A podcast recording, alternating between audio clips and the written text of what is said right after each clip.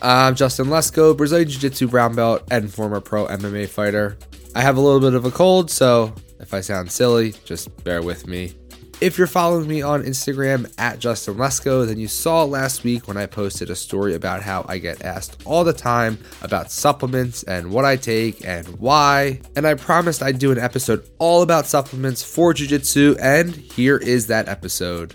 Supplements can be an important part of your fitness and health routine, and they can also be snake oil and garbage you should avoid. Hopefully, this episode will help you stay on the good side of things. I'm going to get into what I take and why, and also what no one needs to take and what you should avoid. What you definitely should avoid is paying full price for jiu-jitsu apparel at epicrollbjj.com by using the code podcast15 at checkout to get 15% off gis, rash guards, fight shorts, t-shirts, hats, hoodies, joggers, and more.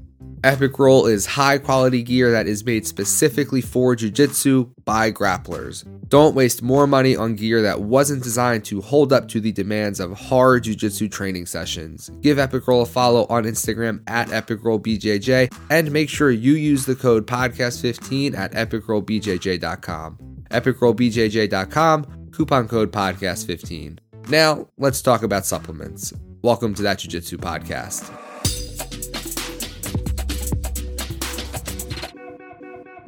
Before we get into what I take, I do want to give you an important note about supplements in general. There is zero regulation on the supplement industry. If you go to the pharmacy to pick up a prescription, that has to be okayed by the FDA to make sure it's not a poison that will immediately kill you.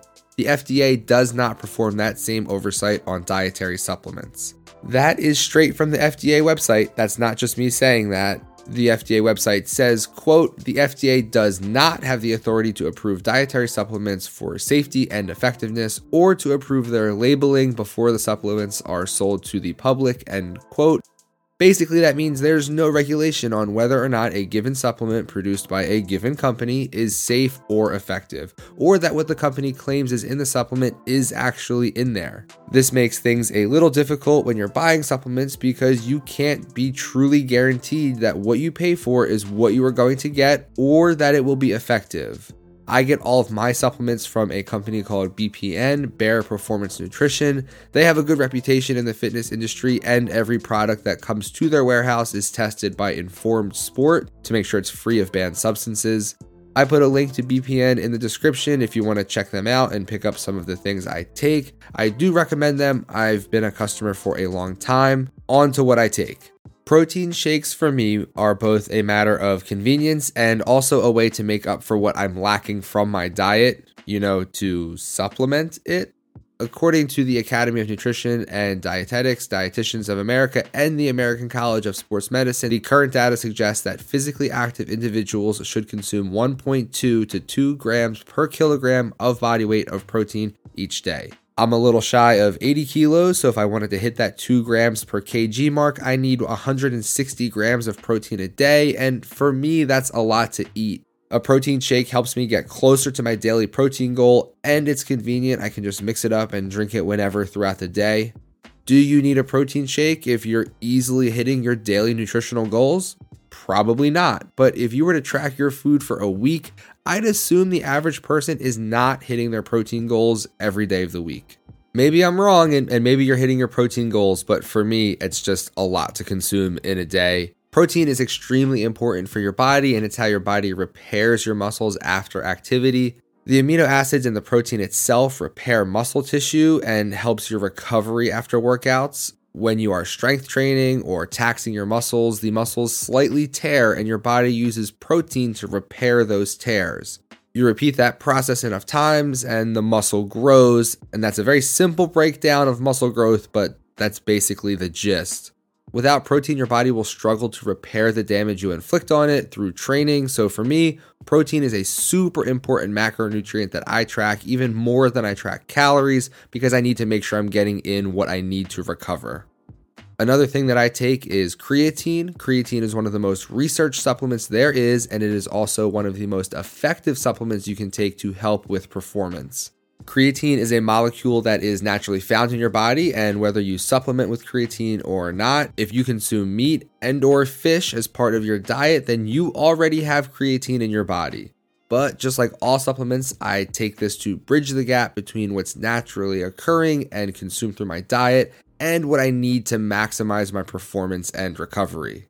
In very simple terms, so that this episode doesn't get super boring, creatine turns ADP molecules to ATP molecules, which makes more energy available for high intensity exercise. That's as deep as I'm going to get into the chemistry because I would like for you to continue listening and not get super bored.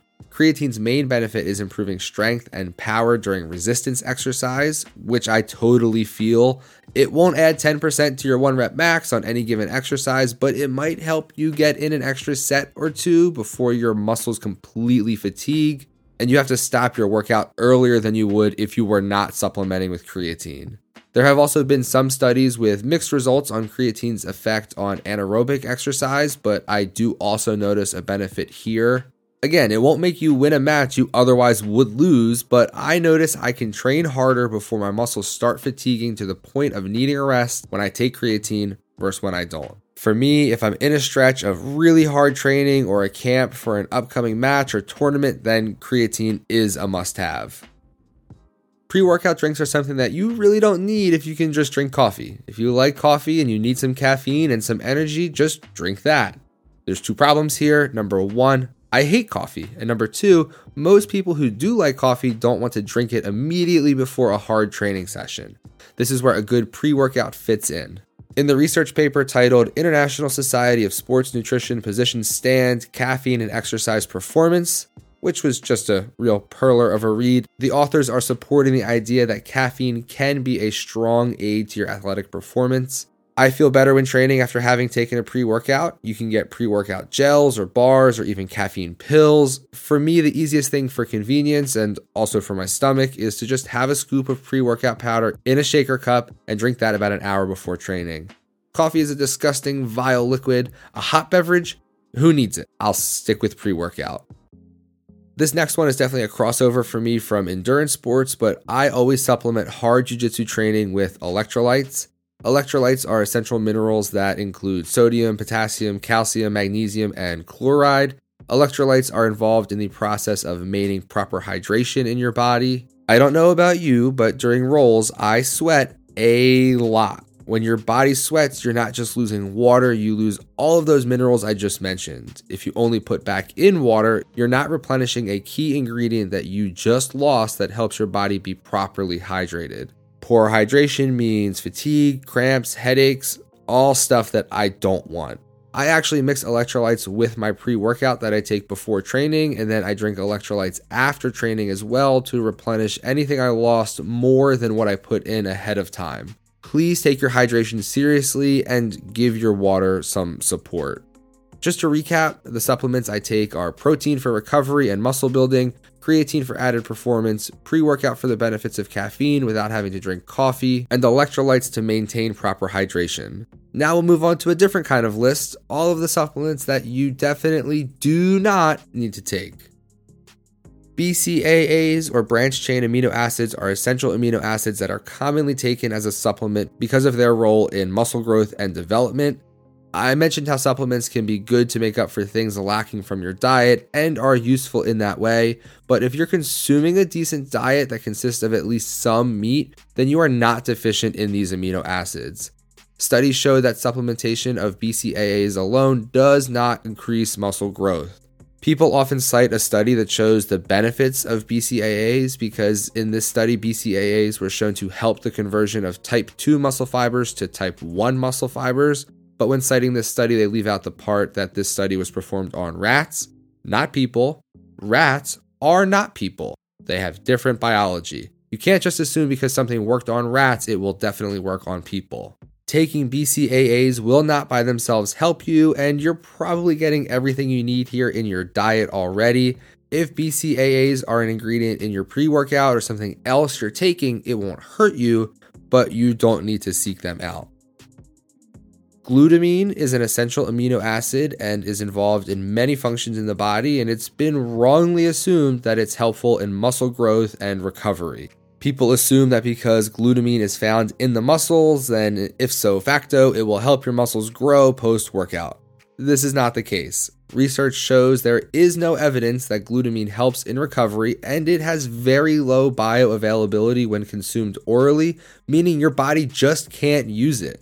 Don't waste your money on this unless you're otherwise deficient because you are a vegetarian or a vegan, in which case you should also reconsider your dietary choices.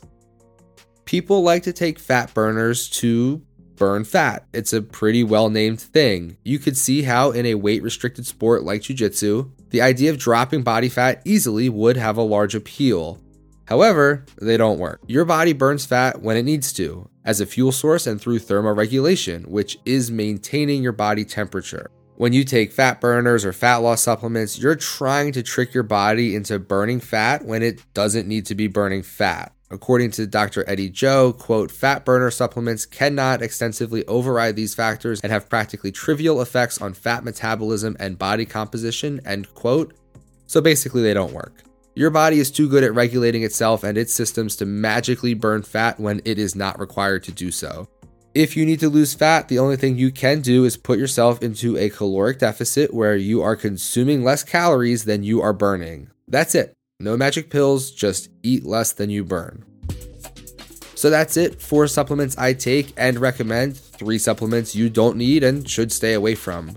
Remember, supplements are just that supplemental. If you're getting everything you need from your diet, then you don't need supplements. But if you're like me and you know your diet isn't providing everything you need to maximize your performance, then you should look into filling those gaps with supplements. I will put the link to BPN in the episode notes. That's where I get everything I take. I like their stuff and I know it's clean. I hope this was all very helpful for you. I appreciate you all listening, and I will see you all in the next one.